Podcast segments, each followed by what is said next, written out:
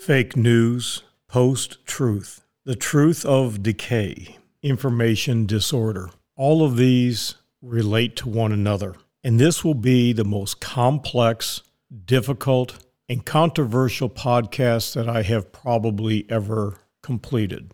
It will be misunderstood by those who consider themselves conservatives as well as liberals, those who fall into the Republican as well as Democratic camps. It will be difficult for those who struggle with mathematics and are given a blank check to critically think through an issue or topic only to find it so difficult that the task, the chore, the concept is dismissed as meaningless. I am titling this podcast The War of the Virus.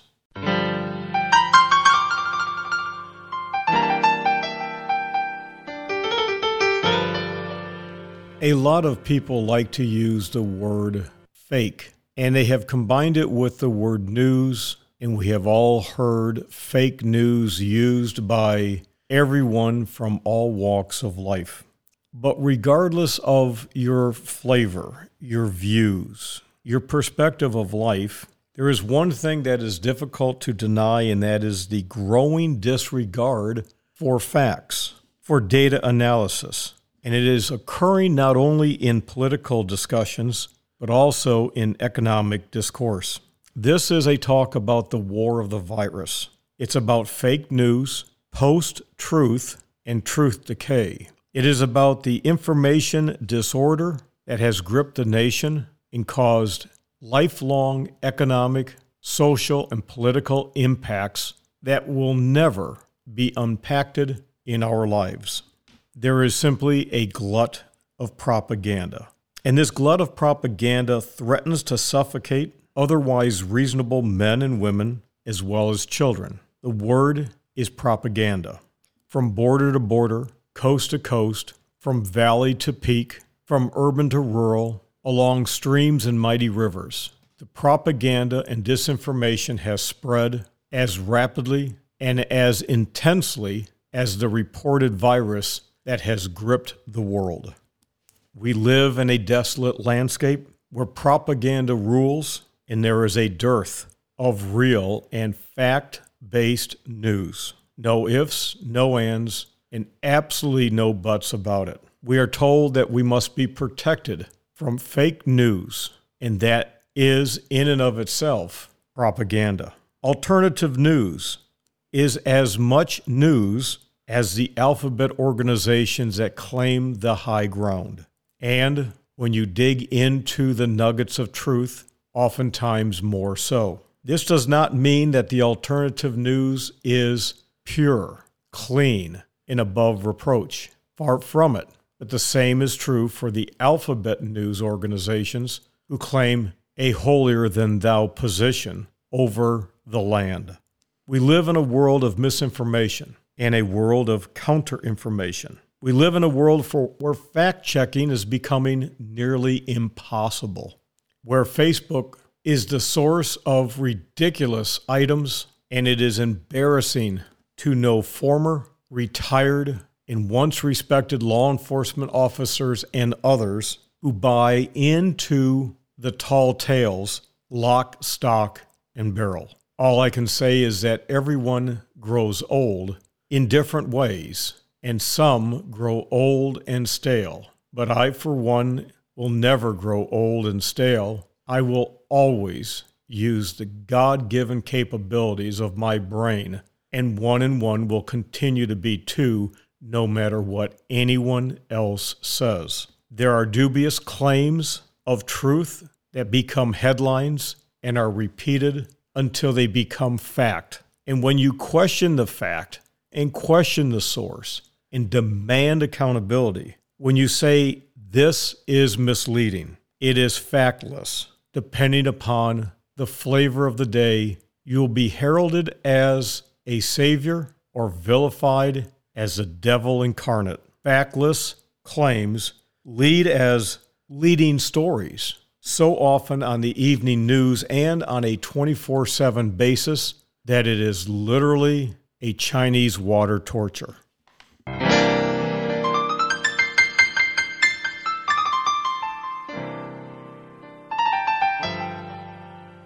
Correspondents and news organizations produce false and misleading reports, and these false and misleading reports are often cited rapidly with consensus by all of the alphabet organizations as if they received their talking points from the little wizard behind the curtain in the movie The Wizard of Oz. Overnight, we see repeatedly news consensus let me repeat that. Often cited, events that are sudden and dramatic, things that have occurred overnight before anyone has time to reflect, there is news consensus. And often the misleading claims are such that true believers who are confronted with inconvenient truths take a few moments to not reflect and reconsider. No, no, no. The typical response by the Kool Aid drinking lemmings following the Pied Piper of consensus is to double down, and the Pied Piper himself begins marching more aggressively and playing his flute more loudly. And if necessary, the piper will stop, turn, and frown firmly at the lemmings who are not in line, while always playing the tune of the day. And never forget and always remember that the piper has the legal authority to have his or her assistants step forward and physically take control of the wayward lemmings. And so off they go under the cloth of the criminal justice system to be silenced through punishment if that is necessary to maintain order. Is this deep? Is this complex? Yes. And will many be confused? Undoubtedly. But if you are following what I am saying thus far, welcome. Welcome to the world of critical thinking, where you, nor I, or many among us will allow them to control us.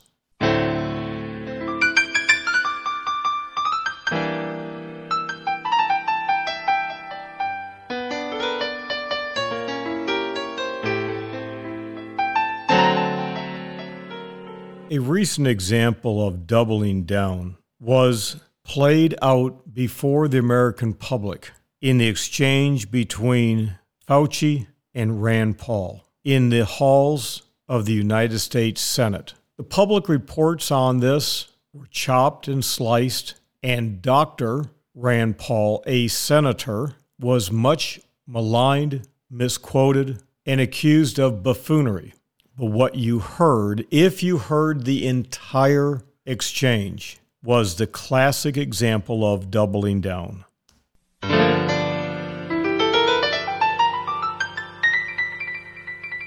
The following segment is six minutes in length.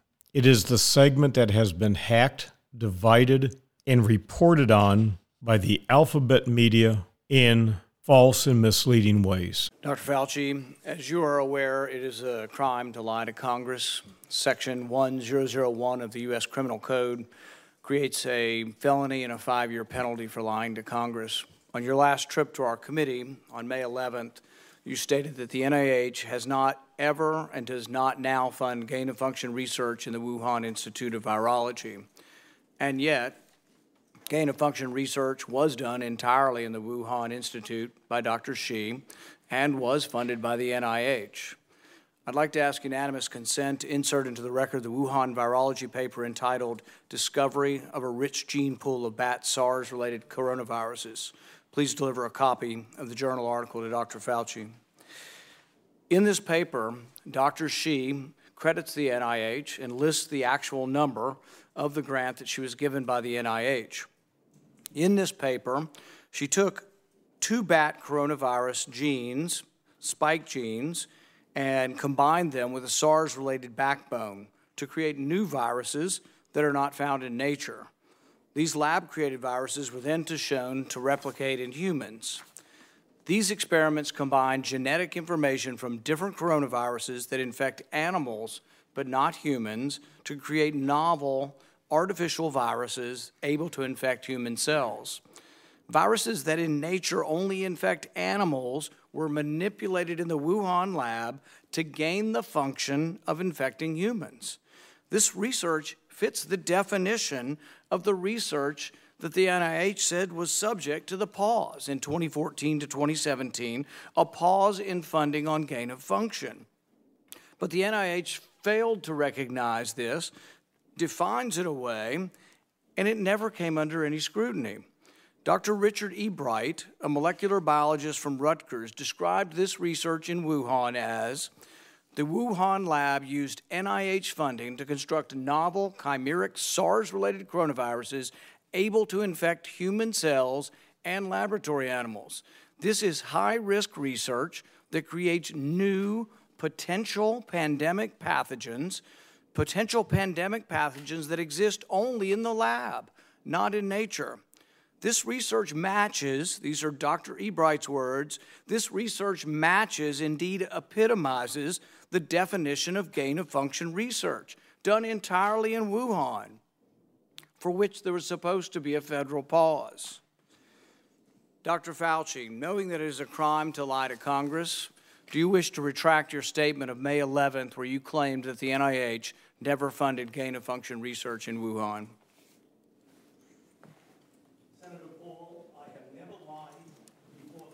Microphone. Your microphone. Senator Paul, I have never lied before the Congress, and I do not retract that statement.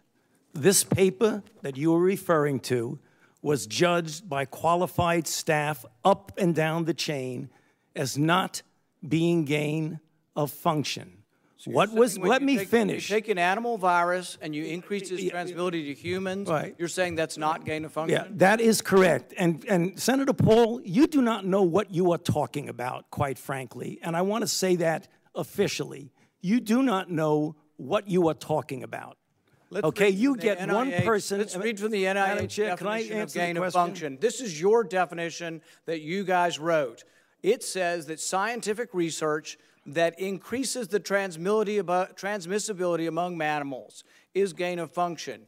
They took animal viruses that only occur in animals and they increased their transmissibility to humans. How you can say that is not gain of function? It is not. It's a dance, and you're dancing around this because you're trying to obscure responsibility for 4 million people dying around the world Okay. from a pandemic. And- And let's let Sen- Dr. Fauci. I have to, well, now you're getting into something. If the point that you are making is that the, the, the grant that was funded as a sub-award from EcoHealth to Wuhan created SARS-CoV-2, that's where you are getting. Let me finish. We don't know. Well, we don't wait a know if minute. It did I come can- from the lab, but all You- the evidence is pointing that it came from the lab, You- and there will be responsibility for those who funded the lab, including yourself. I totally This committee resent, will allow the witness to I totally resent the lie that you are now propagating, Senator, because if you look at the viruses that were used in the experiments,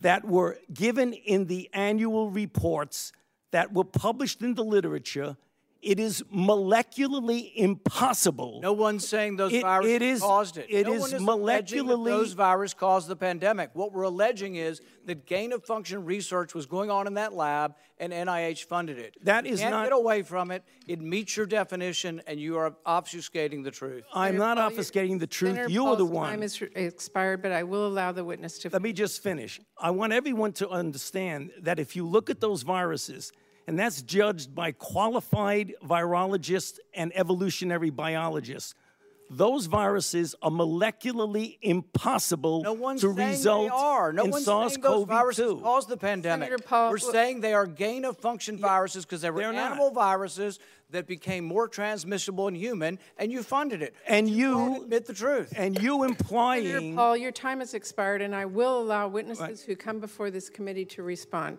Dr. and, and you are implying that what we did was responsible for the deaths of individual. I totally resent could that. have and been. if And it anybody could is have been. lying here, Senator, it is you.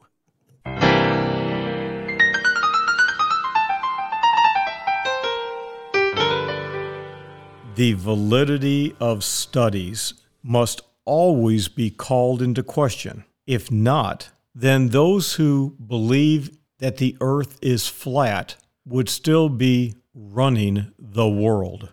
Just because somebody studied a situation and came up with a conclusion does not mean that their conclusion is accurate, because the conclusion can be based upon facts and figures that are not universal, that were serendipitous. They were isolated or plain, flat out made up. Always follow the money. But when you have so many people who are demanding that we not question the validity of studies, that we are too stupid to think for ourselves, there is and will be a boomerang effect. And it is now in process. And this boomerang effect could cripple the government as we know it with widespread dissent. And we've seen it. You cannot go out into the public without hearing the grousing, the rumbling, and the disgust by a growing segment of the population. And that is dangerous. Economically rapid change can alter the course of history like nothing else, except for the massive solar flare the movement of Earth's plates or the impact of a massive meteor. Yes, those things cause massive change, but so too does the realization by the masses that the king has no clothes. But what we are seeing today from so many people is that when confronted with information that conflicts with what they have been told, believed, or grew up with since birth, well, the mode now is to adjust the beliefs to fit the new facts. And worse than everything is the fact that criticism of specific news reports and outlets itself is now called misinformation and disinformation and criminal now in many ways.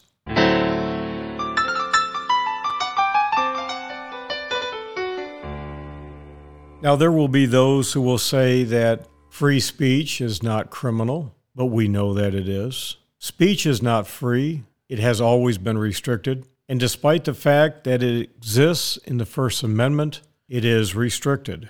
And the government has and continues to chip away at free speech. You cannot yell fire in a crowded theater, as a famous court case decided. Nine robed men and women sitting back, contemplating the lint in their navels while coming up with mandates that quite literally alter the course of history. And they do things in small ways that eventually have big impacts. The loss, for example, of employment, banking, and travel rights should be thoroughly understood as criminal in nature. A person who has lost access to social media sources, such as Facebook, is now restricted in local news. How so? Because you have many political subdivisions, cities, states, special taxing districts, and community organizations that now rely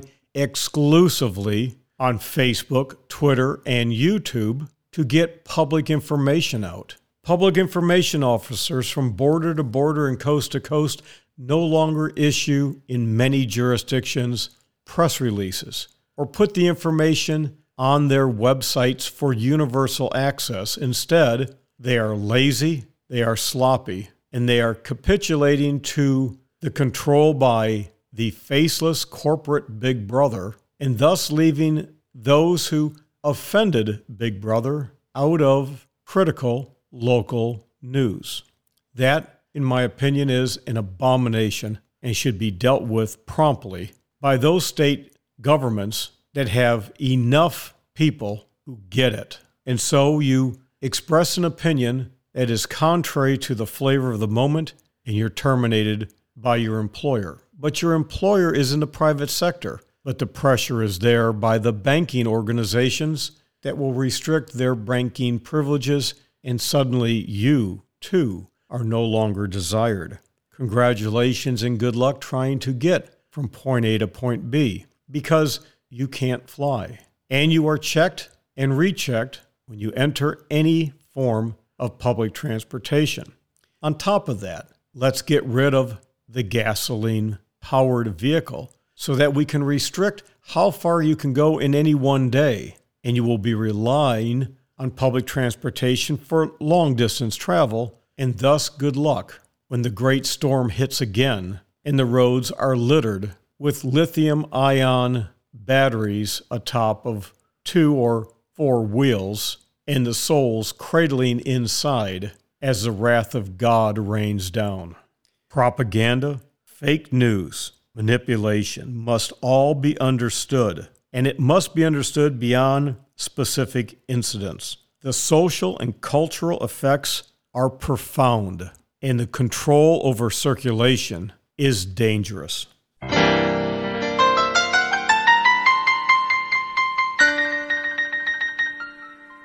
Searching by way of text or voice, video, social media networks, regardless, is controlled. I've talked about this now since the very beginning of search engines. I was one who found it fascinating when AOL began. I quite literally one night announced to my wife that I had come to the end of the internet. Oh, how silly that was, thinking back. Thinking back, how silly it was when I said, I do not understand why people are putting pictures on the internet when it takes so long to download. Before the days of massive compression and rapid transmission of data, pictures were the bane of those of us who used the internet for pure academic and business research, for simple, direct communications with associates. But the reality is, words are boring. Too long didn't read, too long didn't listen, too long didn't view. The documentary is nowhere near as popular as Zip Bang Boom, Blow 'em Up, Shoot 'em, and Ride Off into the West, with the appropriate cast of characters that fit the flavor of the moment, regardless of historical accuracy. And so the little people, the little people are too stupid to know to understand and to critically think. But, but, but, wait. The little people must vote, but the vote must not count. We must make sure that we have voter suppression or, in some cases, enhanced votes. A lack of transparency, oh, how silly. The computer is there. The computer knows all. The computer counts every vote. Trust the computer. Trust in science. Everything is done for the good of the little people, who, however, are too stupid to critically think and to be given full transparency on all subjects because Big Brother knows better. And to keep the little people happy, put the current artist, singer, YouTuber, or former drug dealer who is now a righteous and good citizen to stand up and say, just do it, although they've never done it themselves.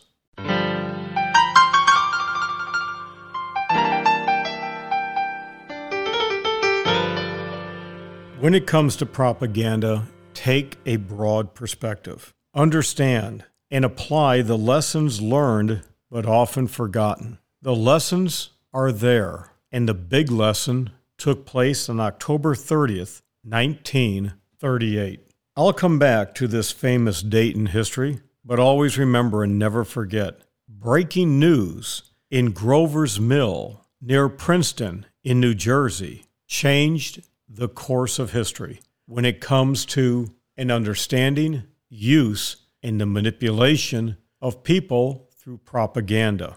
Propaganda has existed in all societies. No matter how righteous you claim to be, your group, you as an individual, your nation uses propaganda. We interrupt this regular broadcast to bring you breaking news, has been repeated day in and day out and misused day in and day out.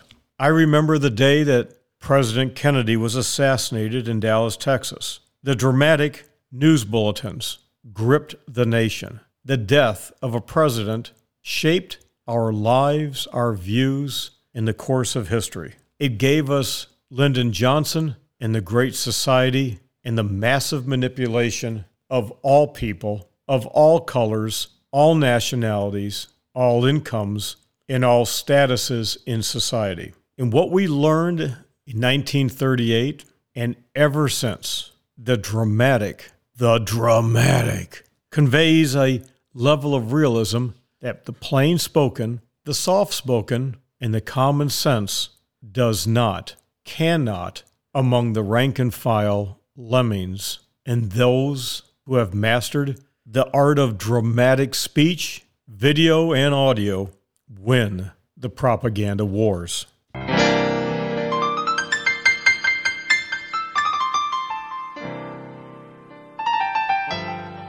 We were provoked. We were outraged. There was widespread panic and chaos. Yes, the first public awareness of mass media and its influence did take place in 1938, and it came as a result of a CBS radio network broadcast called War of the Worlds.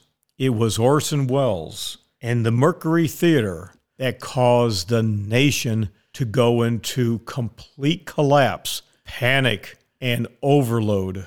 The aliens had landed and had taken over Grover's Mill. Oh my God. But wait, there's more to this story. There's more to the connection. There are more dots that need to be aligned. But first, the Smith Mundt Act that prohibited domestic propaganda in 1948. The Smith Mundt, M U N D T Act that prohibited domestic propaganda in 1948.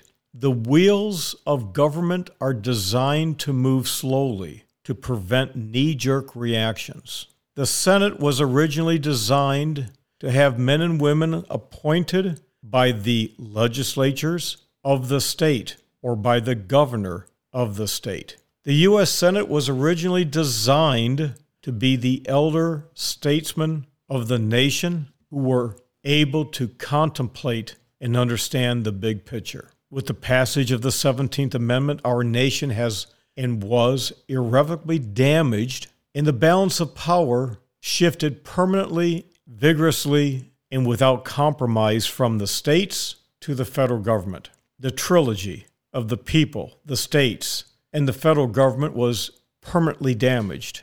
Big Brother was created with the passage of the 17th Amendment, which required the direct election of senators. It gave New York Hillary Clinton, a true carpetbagger who would otherwise never have been elected. Men and women of all political flavors have won office because of their charisma and financial might. They are serving in the United States Senate as nothing more than junior leaguers to the sophomoric antics that take place in the House of Representatives. The wheels of government should move slowly because the wheels are powerful. And so in 1938, supposedly, and that should be a hint, Orson Welles scared a nation. We then fought a world war, and as we returned, a new enemy was needed in order to continue the economic might that the nation had developed and the power it had as a result of the destruction of worldwide governments under the banner of the League of Nations, there was the need to unify, to consolidate. Thus, the United Nations developed and propaganda went into full swing. Aha, but wait. Propaganda for the nation was critical to prevent the evil, the lurking, the red menace known as communism from the Soviet Union. Any day they would come down and land in our nation, and we would fight on our own soil. This is what we were taught to believe in the 1950s. And so the media, the fear that the government had been infiltrated by Soviet spies, a story that today continues to repeat. History repeats continuously. Oh, but it's new today. No, young one, it is not new. This has been going on and on for years.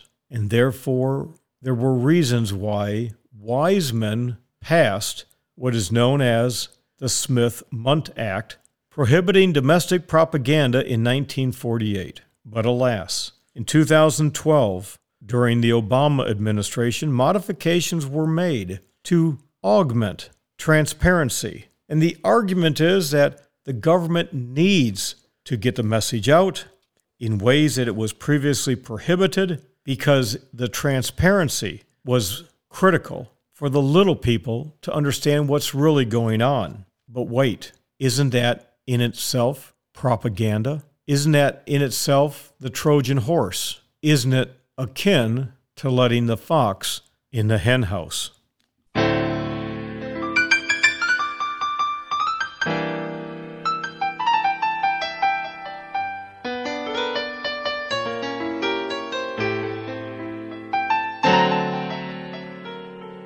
We are far down the rabbit hole. We are far beyond the halfway point. We are close to coming to the conclusion, and I fully understand that for every 10 people who began this podcast, there will not be more than one or two who will finish it. I am not silly in my expectations as to the powerful impact that this will have. People simply do not read, do not listen, and do not watch long, drawn out discussions. But those that do will have the ability to begin to spread the word if they understand it. This is one of those discussions that dad has to have with you. You cannot believe everything you read. You cannot believe everything you hear. And you cannot believe everything you see, especially as a result of augmented reality. There's a famous video of Barack Obama leaving the White House press room, raising his leg and kicking a door open in disgust as he walks off stage. It was shared wide and far. Men and women that I know, or should I say knew, cited this as a clear cut example of his derangement. It never took place. The same thing has happened with Biden and Trump and Clinton, the Bushes, Reagan, Johnson, Kennedy, and every president before. But today, the manipulation through the manipulation of pixels is amazing. The green screen, an adjustment here, an adjustment there. Oh, Sally Mae looks so thin. Her complexion is wonderful. But when the screens and the coloring and the manipulation is done, she's a hag. Sally's been a hag and always will be a hag. She was born with unlucky genes, but by way of the computer, Sally the Hag looks pretty nice, but not so when you realize that Sally today once was Ralph the barber. And Ralph's genetic code remains the same despite the augmentation of Ralph's plumbing. You do understand what I'm saying. You cannot make a silk purse out of a sow's ear, and you cannot change the basic fundamentals in life.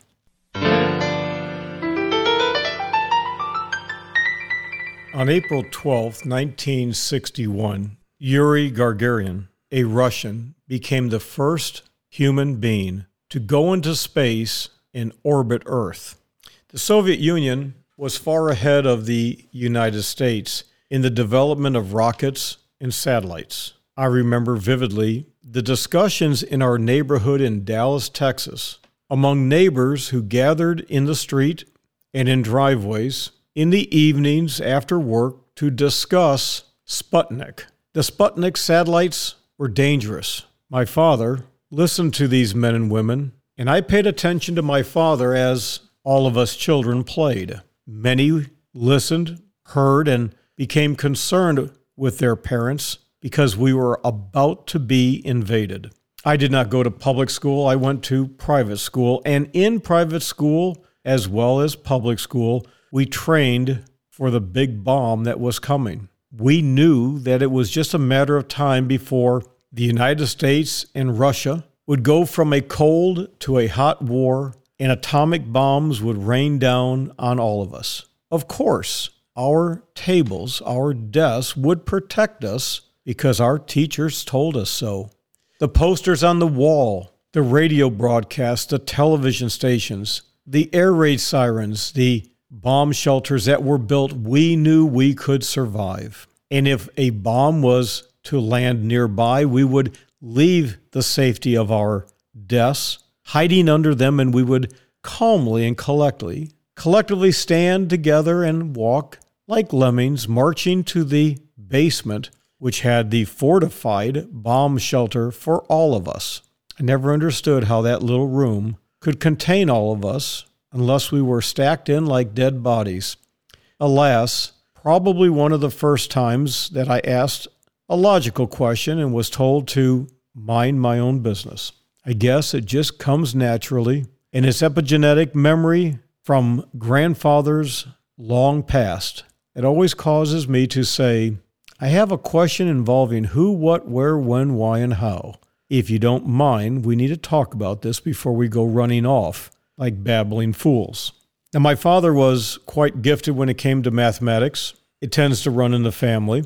And one day he told my mother to have her contact all of the ladies in the neighborhood, and everybody needed to come to our driveway. It would be after the sun has set. And he was very precise as to the time that everyone needed to gather. He asked my mother to ask everyone to turn all of their exterior lights, interior lights off. We needed the neighborhood to be as dark as possible. Street lights were at the corners of intersections, not throughout and down the street, and so they gathered, and I was there. I watched my father pull out a piece of paper with the coordinates of the Sputnik satellite that would be coming overhead. You see, the fear was that Russian troops would be descending upon Dallas, Fort Worth, San Antonio, Austin, El Paso, Waco, from Narlands to Los Angeles, from New York to Seattle to Miami, and all points in between. The Russians were in the Sputnik satellite, despite the fact that it was nothing more than an oversized, well, Volkswagen bus. For that matter, a Volkswagen Beetle back in a time was far, la- far larger than a Sputnik satellite. But nevertheless, men and women from all walks of life pretty well figured that was what was going to happen because that's what they were told. That's what they were told. The propaganda of the day that the Russians were coming, the Russians were coming, the Russians were coming, eventually even led to a movie in Hollywood that made a joke of that actual fear among the Americans. Made in 1966, The Russians Are Coming, The Russians Are Coming as an American comedy film starring actors such as Carl Reiner, Alan Arkin, Brian Keith, Jonathan Winters, and others. But back to our driveway. My father explained to the men and women there that by his calculations and using a sextant, that's spelled S E X T A N T, my father was able to point with pinpoint accuracy the flight line of a coming Sputnik satellite. And we watched. And it was not a shooting star, it was a methodical object that went across the sky. Now, I know that many of you who may be listening to this have never seen a satellite, but they're up there and you can see them. Occasionally, they're bright if the light down on the ground is dark and you're not polluted with all of the artificial illumination. And this may sound like a fairy tale of grand proportion, but it's not. There were no flying dinosaurs, little green men, nor is this a claim that the moon is made of cheese. This was simply a group of people that gathered together to hear my father tell them, We will not be attacked. You're worrying about things that you shouldn't be worrying about. Get on with your lives. For crying out loud, between World War I and Korea and now, the heating up of a place called Vietnam, Vietnam, Viet whatever. The latest in the domino theory that the communists were going to take over the world. My dad said, for crying out loud, there's more guns in this neighborhood than we probably fought the Battle of the Bulge with.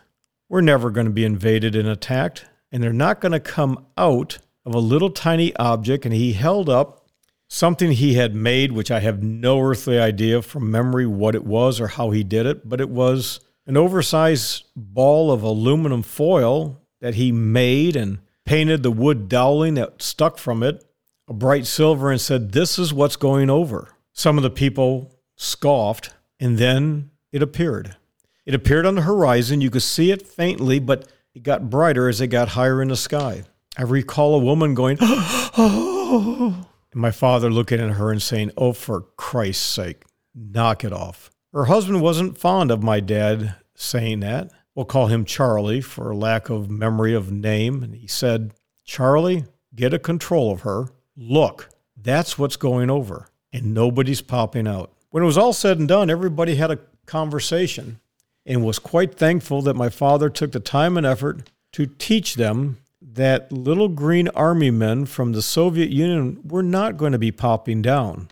And no, he was not a communist, a socialist, a Russian spokesperson. He was simply an American who fought as a Marine in World War II who had good old fashioned common sense. Ladies and gentlemen, boys and girls, one and all, is called common sense.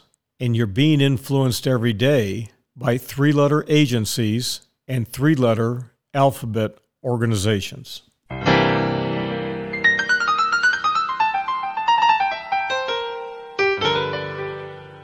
On December 27th, 1977, on page one of the New York Times, the article on the lower right hand corner of the front page is titled CIA Established Many Links to Journalists in U.S. and Abroad. Let me repeat this. The headline on page one of the New York Times of an article that is found on the lower right hand section of the paper, dated December 27, 1977, states CIA, that stands for the Central Intelligence Agency, established many links to journalists in U.S. and abroad. Once upon a time, the equivalent to the CIA in the USSR was known as the KGB. Behind the Iron Curtain, there were many organizations tasked with spying and gathering information. What you have read and heard and watched on the news today is nothing new. And so the reality in life is fake news is not new. And for fake news to flourish in the United States, back when you had the Smith Mundt Act, it was a very methodical process which has been adopted by Wikipedia. Wikipedia should never be used as a sole source of fact because Wikipedia, despite the hundreds of millions of hours of labor by those who seek to distribute truth and fact is manipulated by those who seek to do bad things. You see, the way to get news to be viewed as truthful is you get several others who are affiliated to do what is known as coordinated linkage. You get an organization like the CIA, Fox News, the old KGB, the XYZ or LMNOP organizations out there to create a news organization. And an article, an audio, a video is created as news. Then the ancillary organizations that are controlled, that are mid level, pick the story up. And as you get more and more coverage, you have an alphabet correspondent who picks it up and runs with it. Eventually, the story becomes mainstream because you have all of these sources. All of these sources, all of the sources are full of beans. Now, the enduring effects of misinformation on school children is profound. Far too many children are now lemmings. Form over substance and studying to take the test. We've got to mint these brainless workers who are going to work at, well, let's see, what kind of places? Oh, Amazon fulfillment centers, for example. We need a herd of them. Don't think just show up, Bob, and stuff the box. Deliver the box. Drive the box to work and back home. Get back in your box until we need you to come back to our box to box more boxes. Now, the information about World War II is unbelievable. In fact, it's dramatically unbelievable. The propaganda by the United States is undeniable, but widely accepted as fact. And propaganda leads to popular misinterpretations and lifelong falsehoods. There's a real story behind every reported story, and every story is a bit more complex, and the lesser known facts that actually matter are oftentimes ignored. As a forecaster, I dig into the quantitative analysis, that's the numbers. But far more difficult is the qualitative analysis, understanding why people do what they do and I fully admit there are times because of my knowledge and experience and lucky genes, for which I am most thankful, it is difficult to understand the dumbest among us. I never have a problem with ignorant people. Ignorance is not knowing something. I never fault anyone for being ignorant, but I do fault those who are stupid. Stupid are people who know right from wrong, but they choose the wrong path. They know good from bad, good from evil, but they choose the evil or bad path. They know what they should do, but they sit on the sidelines and at most are in the bleachers, never getting in the game. But by God, oh, by God, they can criticize everybody who is in the game as if they could have done it so much better. You see, promoted stories are the key. Promoted stories oftentimes are sensationalized. Why? Because if it bleeds, it leads. More blood. If you drive on the interstate, you know that a minor fender bender will cause a massive delay. And if there's blood, and if there's guts, if there's body parts, everything comes to a halt.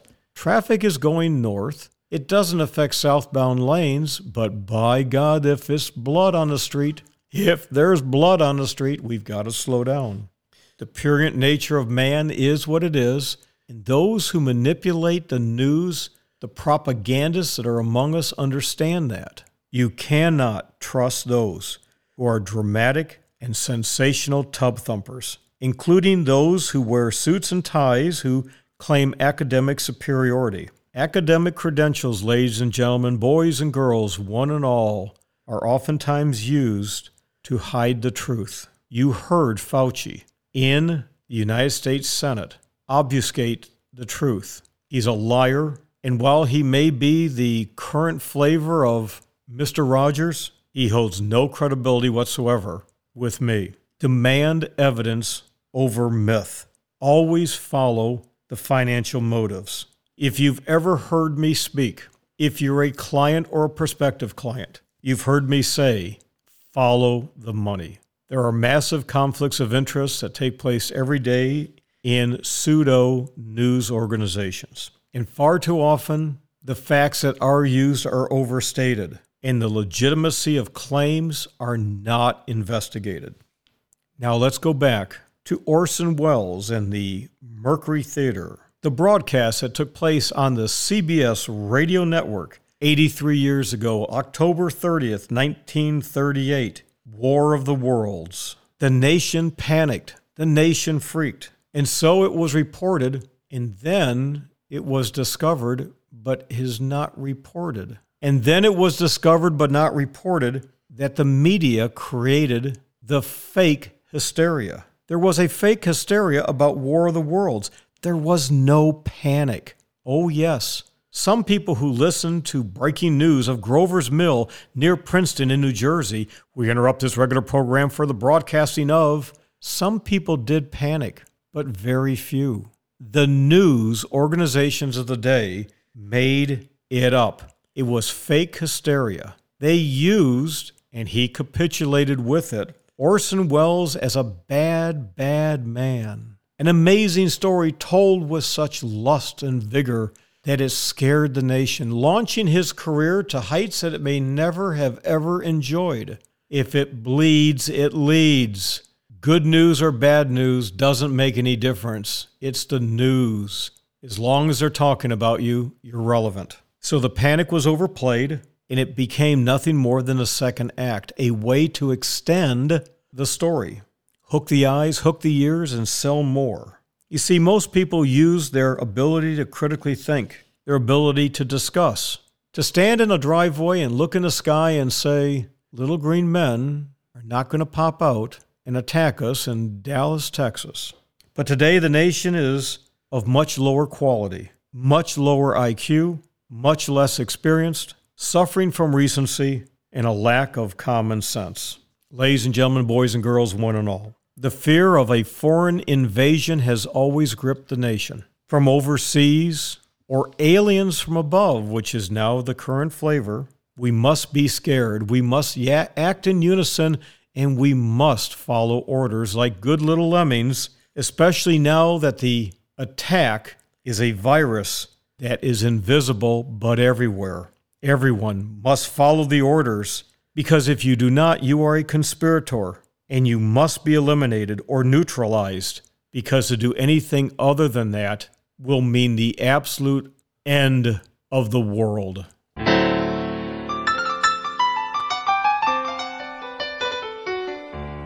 Now, one of the items we should always remember and never forget is that different nations are behaving differently when it comes to the virus. Here is an example of the kind of talk that is now prevalent in England. Over the next year, we are going to have to use force to vaccinate those who would otherwise delay and make impossible the herd immunity that we so desperately need.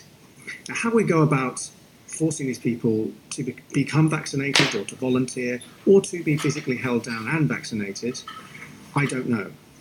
But what I do know is we will probably need the police and the army and the community to come together and to knock on some doors and say, look, guys, you know, time's up and it's time to have your jab.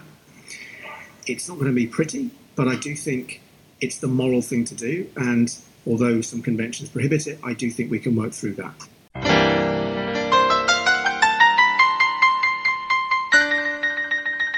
Now, this next segment is a composite of the words spoken by then candidate Biden and candidate Harris for President of the United States and Vice President in relationship to how then President Trump was handling the virus there was talk about a vaccine. Pay very careful attention to what you are about to hear. So let's just say there's a vaccine that is approved and even distributed before the election. Would you get it? Well, I think that's going to be an issue for all of us. If and when the vaccine comes, and it's not likely to go through all the tests that needs to be and the trials that are needed to be done. When we finally do, God willing, get a vaccine, who's going to take the shot?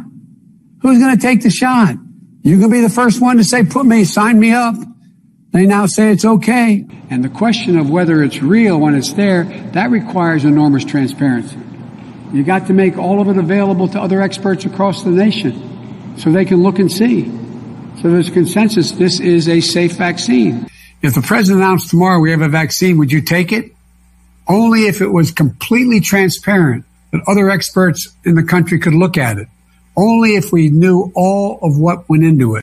If Donald Trump can't give answers and the administration can't give answers to these three questions, the American people should not have confidence. But if Donald Trump tells us that we should take it, I'm not taking it.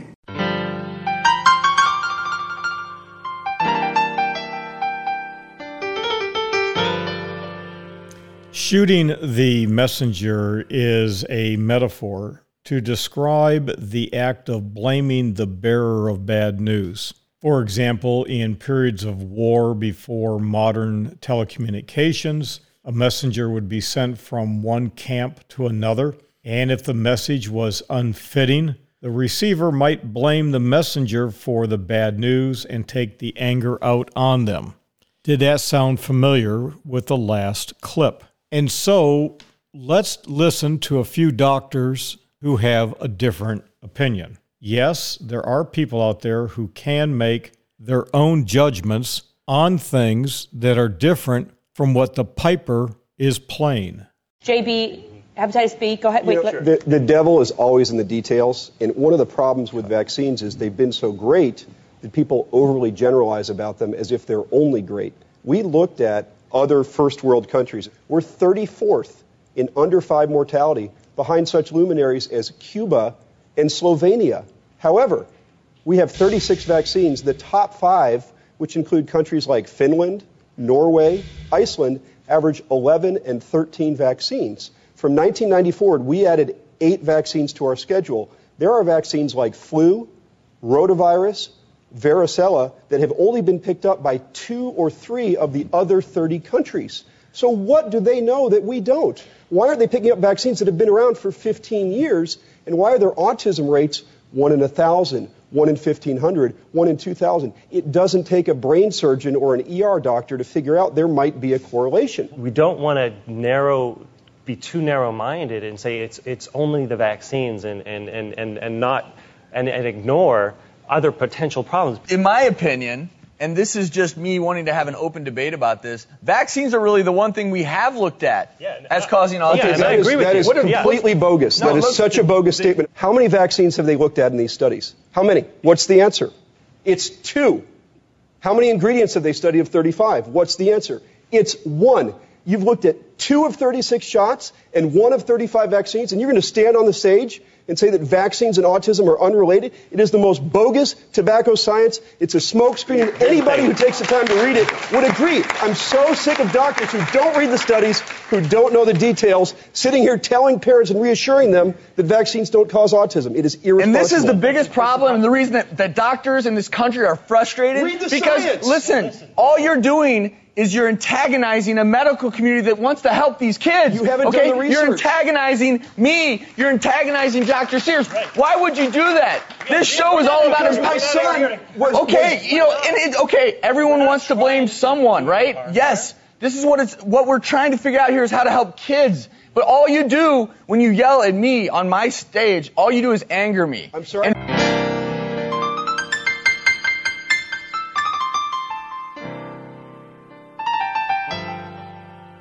Well, let's start to wrap this up. Notice that those individuals who get emotional, they begin to raise their voice, they scream and holler. It's always the same thing, ladies and gentlemen, boys and girls, one and all, from border to border and coast to coast.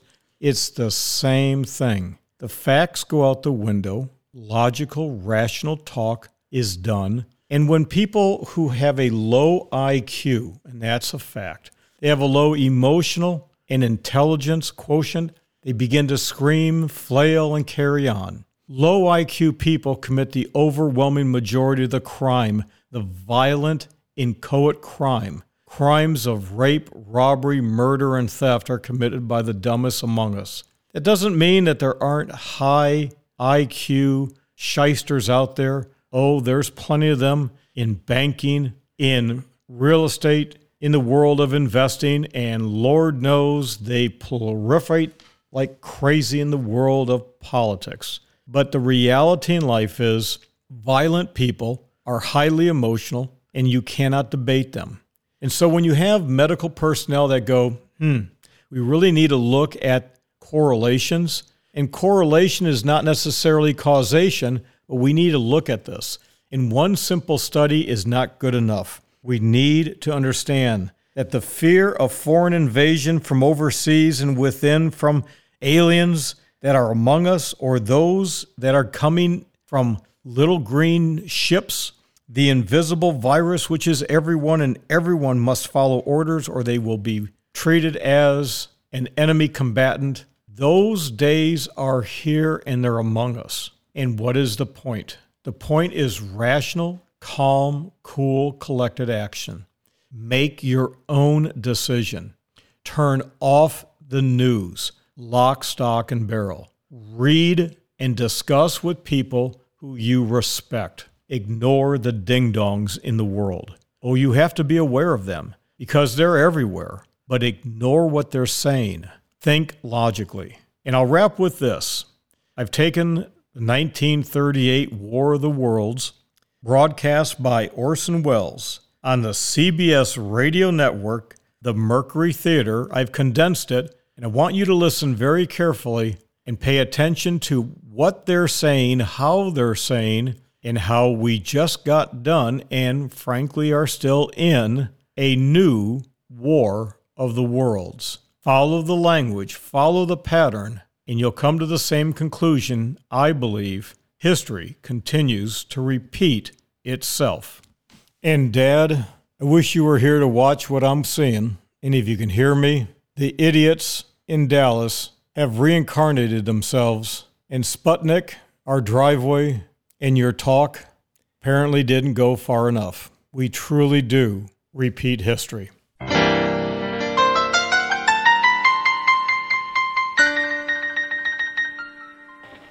Gentlemen, the director of the Mercury Theater and star of these broadcasts, Orson Welles.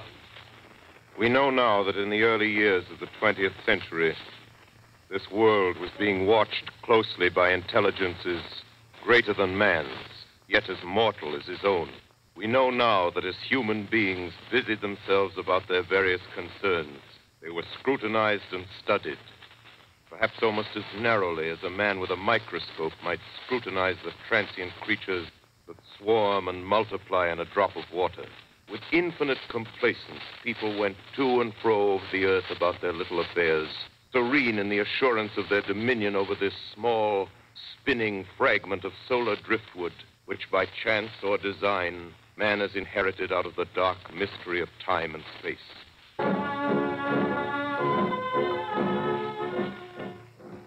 Ladies and gentlemen, we interrupt our program of dance music to bring you a special bulletin from the Intercontinental Radio News. At 20 minutes before 8 Central Time, Professor Farrell of the Mount Jennings Observatory, Chicago, Illinois, reports observing several explosions of incandescent gas occurring at regular intervals on the planet Mars. The spectroscope indicates the gas to be hydrogen and moving toward the Earth with enormous velocity.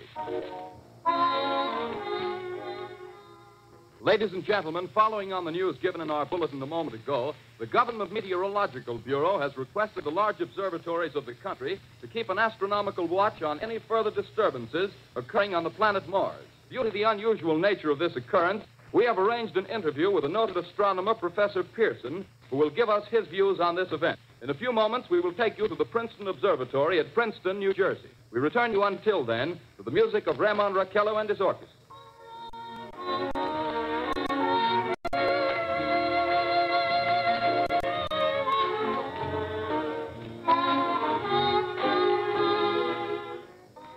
We are ready now to take you to the Princeton Observatory at Princeton, where Carl Phillips, our commentator, will interview Professor Richard Pearson, famous astronomer. We take you now to Princeton, New Jersey.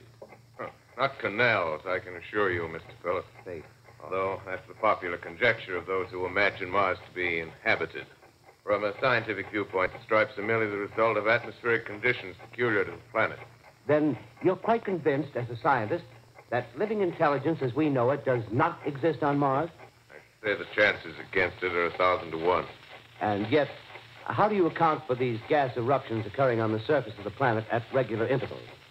Ladies and gentlemen, here is the latest bulletin from the Intercontinental Radio News. Toronto, Canada. Professor Morris of Macmillan University reports observing a total of three explosions on the planet Mars between the hours of 7:45 p.m. and 9:20 p.m. Eastern Standard Time. This confirms earlier reports received from American observatories. Now, nearer home, comes a special bulletin from Trenton, New Jersey. It is reported that at 8:50 p.m., a huge flaming object, believed to be a meteorite, fell on a farm in the neighborhood of Grover's Mill, New Jersey, 22 miles from Trenton. The flash in the sky was visible within a radius of several hundred miles, and the noise of the impact was heard as far north as Elizabeth. We have dispatched a special mobile unit to the scene, and we'll have our commentator, Carl Phillips, give you a word picture of the scene as soon as he can reach there from Princeton. In the meantime, we take you to the Hotel Martinet in Brooklyn, where Bobby Millette and his orchestra are offering a program of dance music.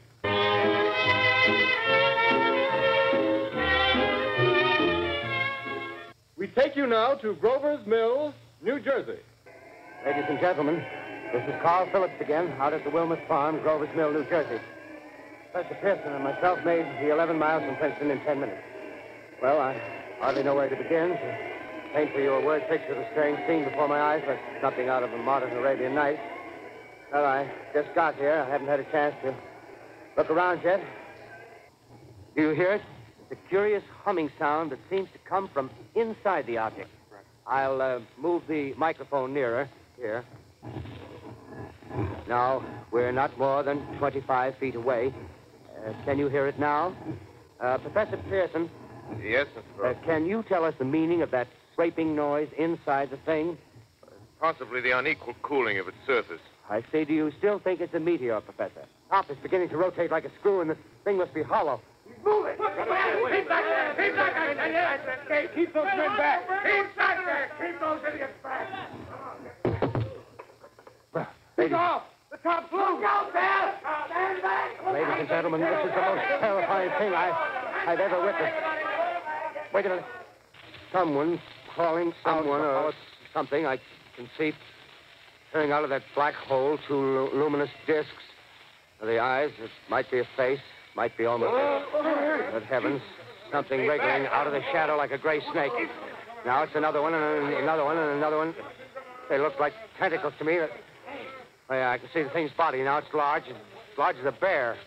It glistens like wet leather, but face, it, it, ladies and gentlemen, it's indescribable. I can hardly force myself to keep looking at it. It's so awful. The eyes are black and they gleam like a serpent. The mouth is a kind of V-shape with saliva dripping from its rimless lips It seems to, oh, quiver and pulsate. And the monster or whatever it is can hardly move. It seems weighed down by uh, possibly gravity or something. The thing's rising up now, and the crowd falls back. There seem plenty. The most extraordinary experience, ladies and gentlemen. I can't find words. And, well, I'll pull this microphone with me as I talk. I'll have to stop the description till I can take a new position. Hold on, will you please? I'll be right back in a minute.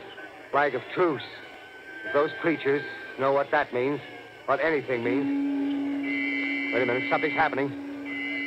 Humped shape is rising out of the pit. I can make out a small beam of light against a mirror. What's that? A jet of flame springing from the mirror, and it leaps right at the advancing men. It strikes them head on. Lord, they're turning into flames. Now the whole field's caught up by the woods, the barns, the, the gas spreading everywhere. It's coming this way now, about 20 yards to my right. Ladies and gentlemen, due to circumstances beyond our control, we are unable to continue the broadcast from Grover's Mill.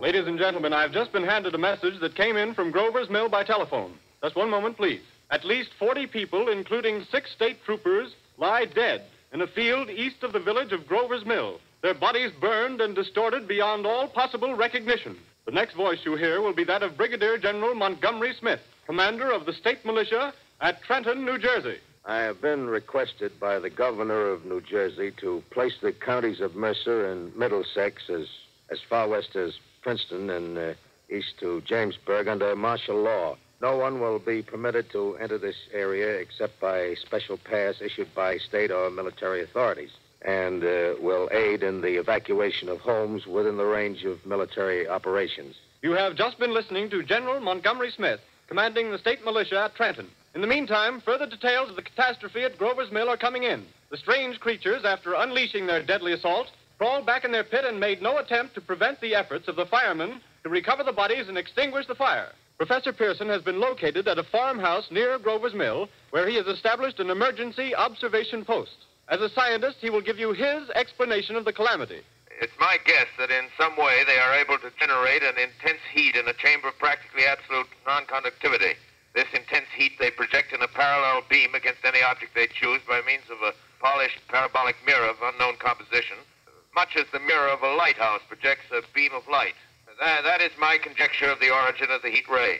Thank you, Professor Pearson. Ladies and gentlemen, here is a bulletin from Trenton. It is a brief statement informing us that the charred body of Carl Phillips has been identified in a Trenton hospital. Now, here's another bulletin from Washington, D.C. The Office of the Director of the National Red Cross reports 10 units of Red Cross emergency workers have been assigned to the headquarters of the state militia, stationed outside of Grover's Mill, New Jersey. Here's a bulletin from State Police, Princeton Junction. The fires at Grover's Mill and vicinity are now under control. Scouts report all quiet in the pit, and there is no sign of life appearing from the mouth of the cylinder. Ladies and gentlemen, I have a grave announcement to make. Incredible as it may seem, both the observations of science and the evidence of our eyes lead to the inescapable assumption that those strange beings who landed in the Jersey farmlands tonight are the vanguard of an invading army from the planet Mars. At this time, we take you to Washington for a special broadcast on the national emergency. The Secretary of the Interior. Citizens of the nation, I shall not try to conceal the gravity of the situation that confronts the country, nor the concern of your government in protecting the lives and property of its.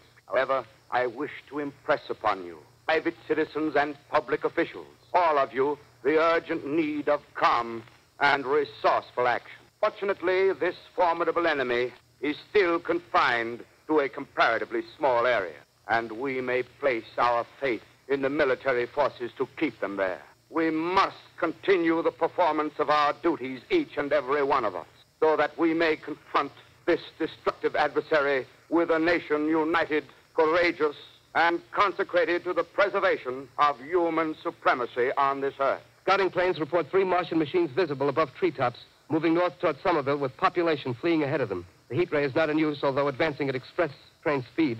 Invaders picked their way carefully. They seem to be making a conscious effort to avoid destruction of cities and countryside. Range 32 meters. 32 meters. Direction 39 degrees. 39 degrees. Fire. Fire.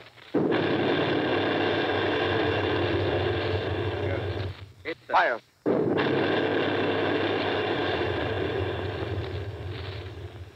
Machines are close together now, and we're ready to attack. Planes circling, ready to strike. A thousand yards, and we'll be over the first. There they go. Giant arm raised. Green flash. They're spraying us with flame. 2,000 feet. Engines are giving out. No chance to release bombs. Only one thing left. Drop on them, plane and all. We're diving on the first one. Now the engine's gone. Eight. Newark, New Jersey. Newark, New Jersey. Warning. Poisonous black smoke pouring in from Jersey marshes. Gas masks useless. Urge population to move into open spaces. Automobiles use route 7, 23, 24. Avoid congested areas. Our army is wiped out.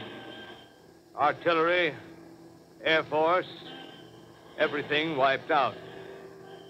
This may be the last broadcast. We'll stay here to the end. The enemy is now in sight above the Palisades. Five, five great machines. First one is crossing the river. I can see it from here, waiting. Now the smoke's spreading faster. It's reached Times Square. People are trying to run away from it, but it's no use. They, they're falling like flies. Now the smoke's crossing Sixth Avenue, Fifth Avenue, a, a hundred yards away.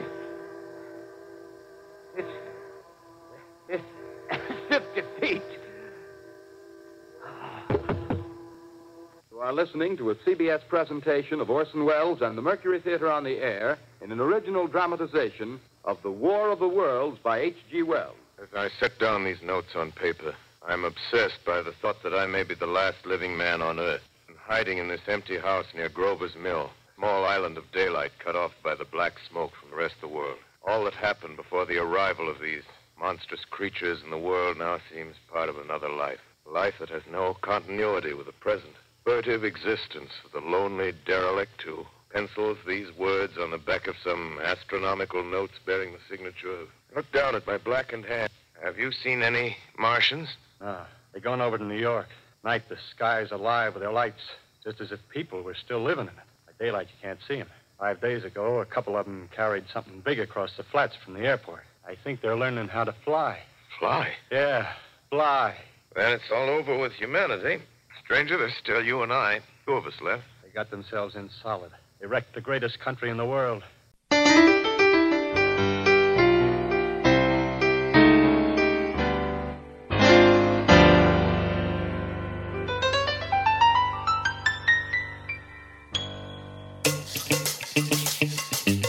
This has been the Paul Truesdell podcast, sponsored by Fixed Cost Financial and Longview Forecasting.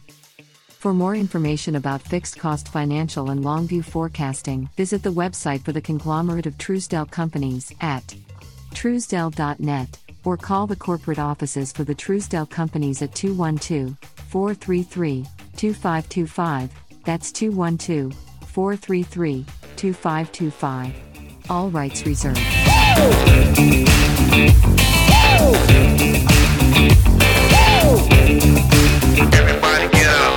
Woo!